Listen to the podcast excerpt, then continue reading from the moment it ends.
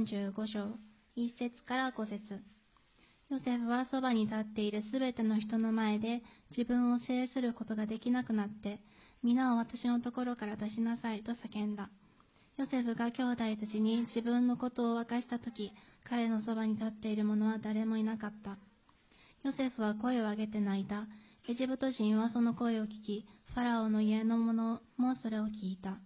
ヨセフは兄弟たちに言った。私はヨセフです。父上はお元気ですか？兄弟たちはヨセフを前にして、驚きのあまり答えることができなかった。ヨセフは兄弟たちに言った。どうか私に近寄ってください。彼らが近寄るとヨセフは言った。私はあなた方がエジプトに売った弟のヨセフです。私をここに売ったことで、今、心を痛めたり自分を責めな、責めたりしないでください。神はあなた方より先に私を使わし、命を救うようにしてくださいました。お願いします。ライブ配信でご一緒の皆さんも、あの皆さんもおはようございます。あとこの間、あの、近くのスーパーに行きました。ニュースでは、えっと、コロナウイルスの感染予防のために、社会的距離、人と人との距離を考えて行動するように、伝えられています。めっちゃ。で、僕はマスクして、もう完璧な予防対策をして買い物に行きます。レジに並ぶのも、下に線が書いてあって、だいたいいちメートルちょ、ちょっとぐらい離れるようになっています。で、距離感覚をちゃんと取って並んでいました。すると、奈良の上品なおばさまがスッて入ってきて、順番抜かしされたんですよ。予防は完璧やったんですけど、まあ、ちょっと隙があったみたいです。はい。皆さんお気をつけください。ライブ配信になってから、いろんな方から連絡があります。兵庫県からとか、ニューヨークの人からとかも、まあ、ここに来はった人とか、まあ、ライン で連絡があって見てるよって言って、富雄にある地域教会を超えて、まあ、世界へ、まあ、聖書の話をしているって思って話すと、なんか緊張します。でも、あの、頑張ります。え、今日は創世記の続きです。ヨセフは総理大臣に、えー、な、なってるんです。で、国のリーダー、まあ、大声で、今日の箇所も泣いたんです。で、周りにいてる人が聞こえるくらいです。なぜ約よんじゅっさいのもう立派な大人の人が泣いたんでしょうか。ユダの言葉を聞いたからです。昔自分を売り飛ばしたあの兄たちではなかったんです。ヨセフを人身売買で貿易商人に売ることを提案したユダが変わってたんです。聖書を読むと、自分がってユダが、ベニヤミンの代わりに奴隷になります。だからベニヤミンを自由の身としてくださいって自分を差し出したんです。ヨセフの命を売り物のように扱ったユダが必死の叫びをしました。その言葉をヨセフは聞いたんです。で、兄弟たちに、とうとう、もう、私はヨセフですって。父上はお元気ですかって。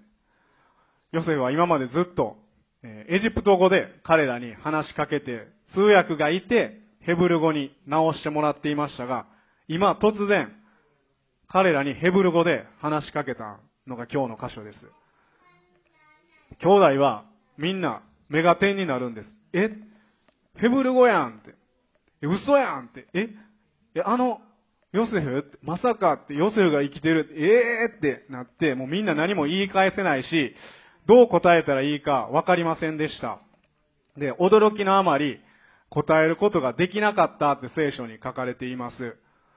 驚きのあまりっていうのは、ヘブル語ではバハールっていう言葉で、あの、旧約聖書でごじゅっかい、出てきます。で、創世記ではここの箇所いっかいだけです。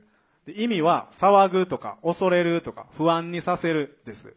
驚き、恐れ、不安が入り混じった複雑な心境です。で、違う聖書の訳では非常に驚愕したとかよっつあるんですけど、あまりのことに気も動転してとか、驚愕のあまり、驚き、恐れた。過去の記憶、ヨセフに対して吐いた暴言や態度、いっぱい思い出したと思います。うわ、やってしもたみたいな。そして次は思い出したこと、あ、だから前俺らスパイ容疑かけられたり家族のこと聞かれたんか。で、最後に思うことは、あ、俺たちはエジプトの総理大臣になったこのヨセフ、弟に殺される、仕返しされるかもしれない。で、震えてどうしていいかわからない兄弟にヨセフはよん節、どうか私に近寄ってください。彼らが近寄るとヨセフは言った、私はあなた方がエジプトに売った弟のヨセフです。兄弟が聞いたらすぐわかる自己紹介です。私はあなた方がエジプトに売ったヨセフです。もう全員もう一歩も動けない。兄弟たちは、ヨセフは獣に噛み殺されて死んだと父親に思わせていました。にじゅうにねんかん嘘を貫き通していたこと、まあ、父ヤコブを騙していたことを思い出したと思います。で、過去に犯してしまった罪とこう向き合った瞬間です。まあ、過去の罪と言いますけど、たまに思い出したり忘れたりまた思い出したりと人間はしてしまいます。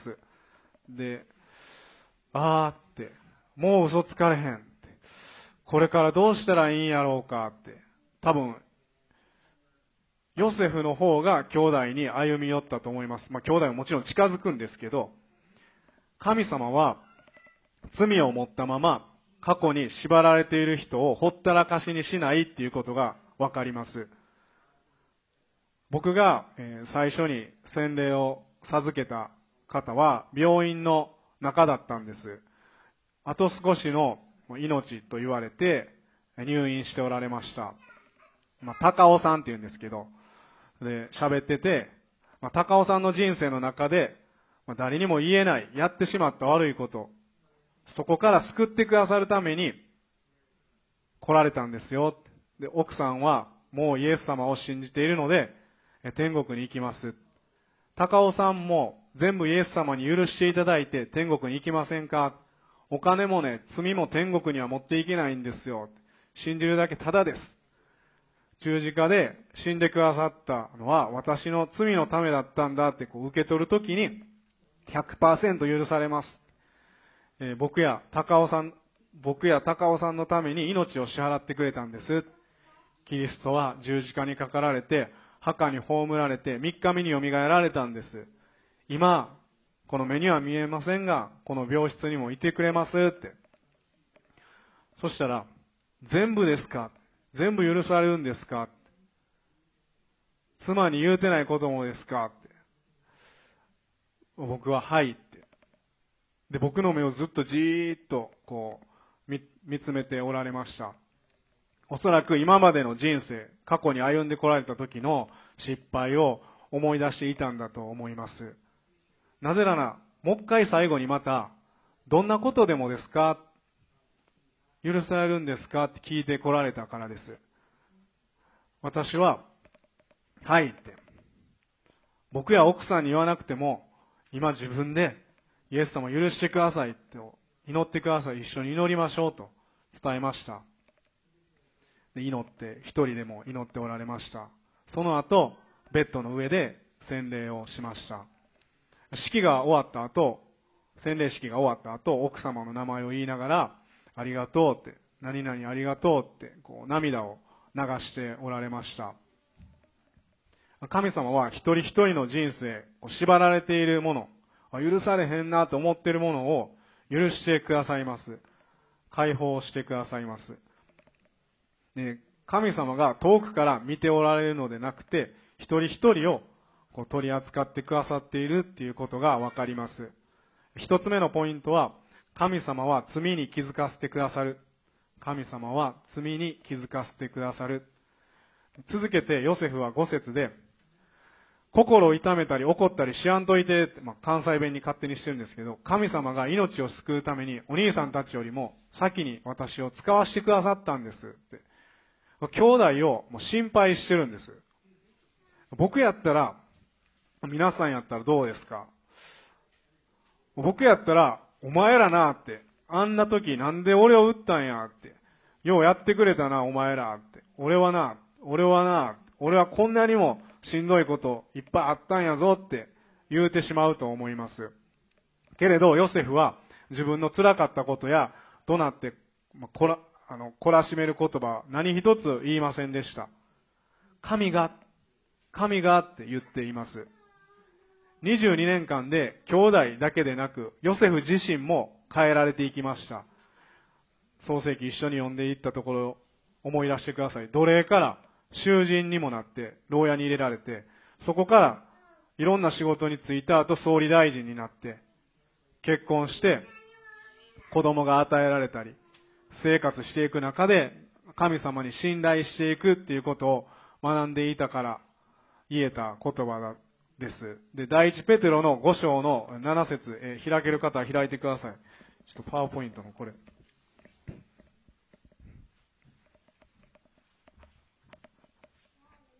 一緒に読みましょう。はい。あなた方の思い煩いを一切神に委ねなさい。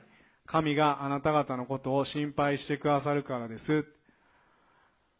ヨセフのような波乱万丈な人生ではなくても、自分の力でどうすることもできない。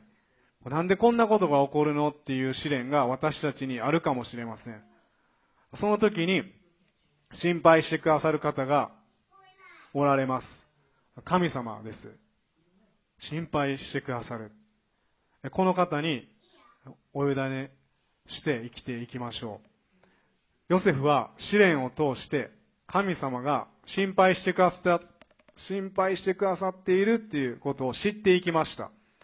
自分の目でもう見たものを経験したこと以上に、神様は一体どんな景色を見ておられるんだろうか。神様は今この状態でどう考えておられるのだろうかって祈ったり問いかける人生に変えられていったんです。だからなな節はち節読むと、それで神は私をあなた方より先にお使わしになりました。はち節でも、今私をここに使わしたのはあなた方ではなく実に神なのですって、神が私を先にお使わしになりましたって。実に神なのです。神が、神が、神がってさんかいも言うんです。自分の力で総理大臣になったのではない。神様がこの試練の中を共にいてくださったから、今ここにいてるんですって言ったようなもんです。で、神様に人生をもう委ねていないと出てこない言葉です。どこ探しても人間の中で。兄弟たちは、許されるはずがないと思っていたことが許されて嬉しかったと思います。ヨセフも仲直り、和解の言葉を実際口に出して言えたことは嬉しかったと思います。許そうって思うことと実際言葉にした、行動したということは違います。このやりとりは救われる前の私たちとイエス様のようです。今日もこの後洗礼がありますけども、洗礼受けられる方も本当に以前とは全然違います。最初会った時は家族よりも自分の人生でした。どれだけ御言葉を伝えても彼の心には届きませんでした。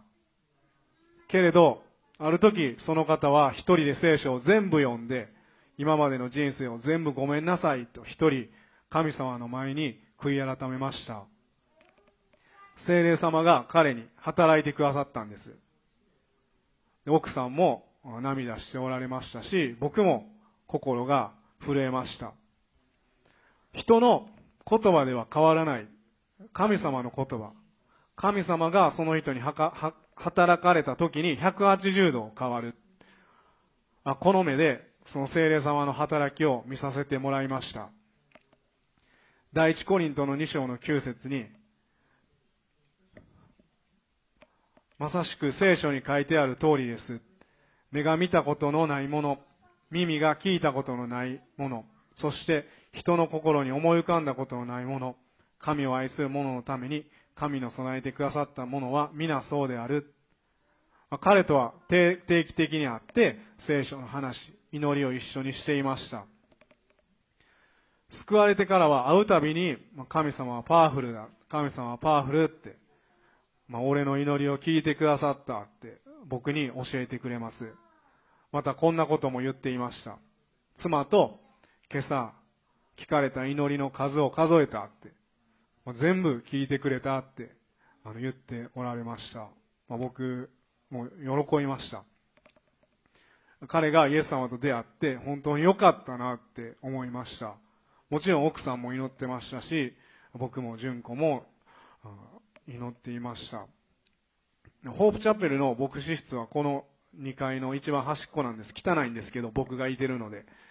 机に座って、目の前に書いてある言葉は、さっき見た、目が見たことのないものの絵と、もう一つは、誰か、誰が言ったかちょっと覚えてないんですけど、宣教とはって、聞かれた祈りの歴史であるっていう、宣教とは、聞かれた祈りの歴史であるっていうその言葉を飾って祈っています。まあ、僕も彼も、まあ、どう考えても神様の前では許されるはずがなかったんです。この兄弟たちのように過去の罪に気づいて、まあ、どうすることもできなかったんです。けれど、ヨセフの方から声をかけてくれたように、私たちの救いもイエス様の方から許してくださっていたんです。聖書に書かれてある通りに、イエス様が身代わりとなってくださり、墓に葬られてみっかめによみがえった。そのことを信じただけです。こっちがごめんなさいって言う前からにせんねんまえの十字架で許してくださっていたんです。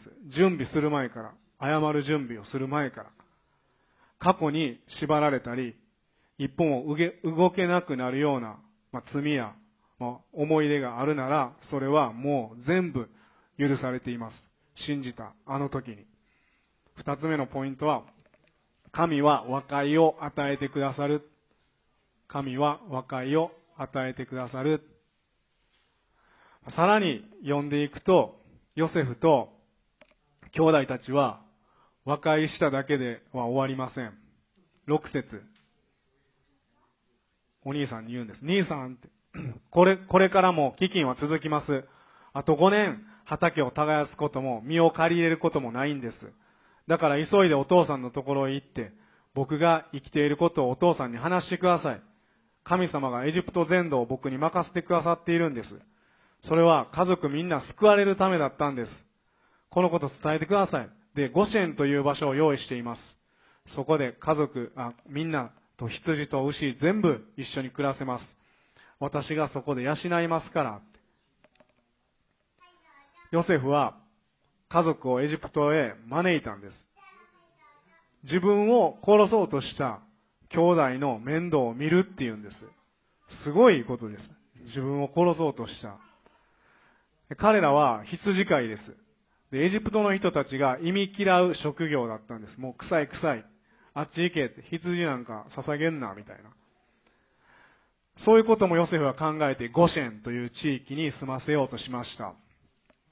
ヨセフは、彼らを飢饉から守るために、こっちには招いて、食料を届けることも、あるいは自分の地位を用いて、新しい職業、まあ、お城で働くことにもできるんです。で、管理者の地位を与えることもできるんです。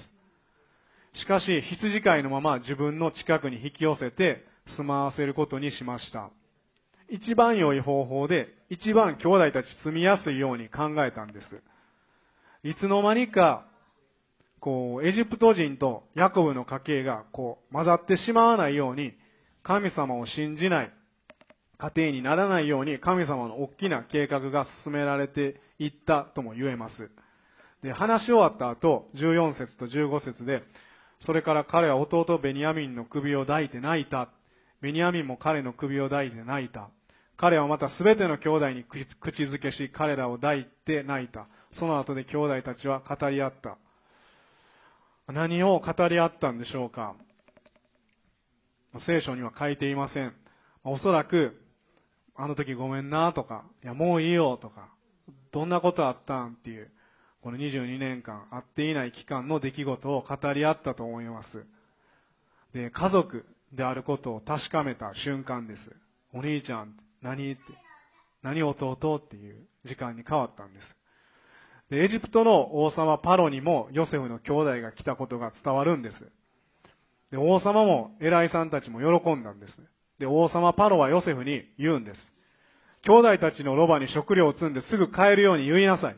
そして父、まあ、お父さんとそのすべての家族を連れて私のパロの、私パロのもとへ来なさい。あなた方家族にエジプトの最良の地を与え、最も良いものを食べさせるって。ほんで、ほんまはあかんことやけどな、今回は特別やって、牛に車つ、つないでるやろ。あの牛舎持って行ってお父さんを乗せてきなさい。向こうの家財に未練を残してはならない。エジプト全土の最良のものはあなた方のものやから。で、聞いて、はい、わかりました。ヨセフは、わかりました。兄たちに伝えます。でに、兄さんたちって呼んで、はい、これ全部持って行ってくださいって。兄さんたちは、え、こんなにいいんかって。いや、家に帰ってまたこっちに来るからこんなにも必要ないと思うけど。いや、いいから受け取ってください。食べ物だけじゃなくて服もどうぞ。いや、え、大丈夫やってヨセフって。今着てる服で十分やんかって。で、同じ母親から生まれたベニヤミンには特別に銀さんびゃくまいと特別な服ごまい。与えました。で、ヤコブにはエジプトの中から選んだ最高級なものを積んだロバじゅっとうと食料とパンとこっちに来る時の父親、親父専用の食料でまたじゅっとうのメロバでヨセフは贈り物として渡したんです。で、出発する前にヨセフはあ、それとちょっと大事なこと言い忘れた。家に帰ったらこっちに来る時持ってこれないものに未練を残さないでください。王様がエジプトの全土の最良のものはあなた方のものやからと言ってくださってるんです。あ、それともう一個って言って、兄さんたち帰る途中、僕打ったこととか思い出したり、贈り物のなんか多さの違いとかで言い争わないでくださいねって、まあ、喧嘩しあんといてねって。兄弟たちの帰りのことまで心配して声をかけました。住むところや仕事のことも用意して養うってヨセフは言ったんです。至れり尽くせりです。三つ目のポイントは神は養ってくださる。神は養ってくださる。王様が前に住んでた実家のところの家財に未練を残さないようにって言ったのはもっと良いものがこっちにあるっていうことを知ってるからです。私たちもイエス様に出会って本当に救われる道、これが救われるって分かったら自分が大切にしていたかつてのものや自分自身に心をこう奪われた、奪われてるそういうものに持って心持っていかれたらあかんっていうメッセージです。もう後ろをこう見るべきじゃないでっていうことです。過去のものは引っ張って持ってこなくてもいい。過去とはもうお別れです。ヨセフがこっちに引っ越してくるようにと兄弟に言ったように、イエス様はそんなところにいてないで、こっちにもっといいもんあるからおいでって今日も言ってくださっている方です。知ってるから一番いいことを、罪に気づかせてくださって、そして向こうから和解の言葉をかけてくださって、そして最後は養ってくださる。罪に気づかせてくださって、和解の言葉をかけてくださって、養ってくださいます。今日はこれで終わりなんですけど、みっつのポイントです。神様は罪に気づかせてくださる。ふたつめは神は和解を与えてくださる。みっつめは神は養ってくださる。永遠です。お祈りします。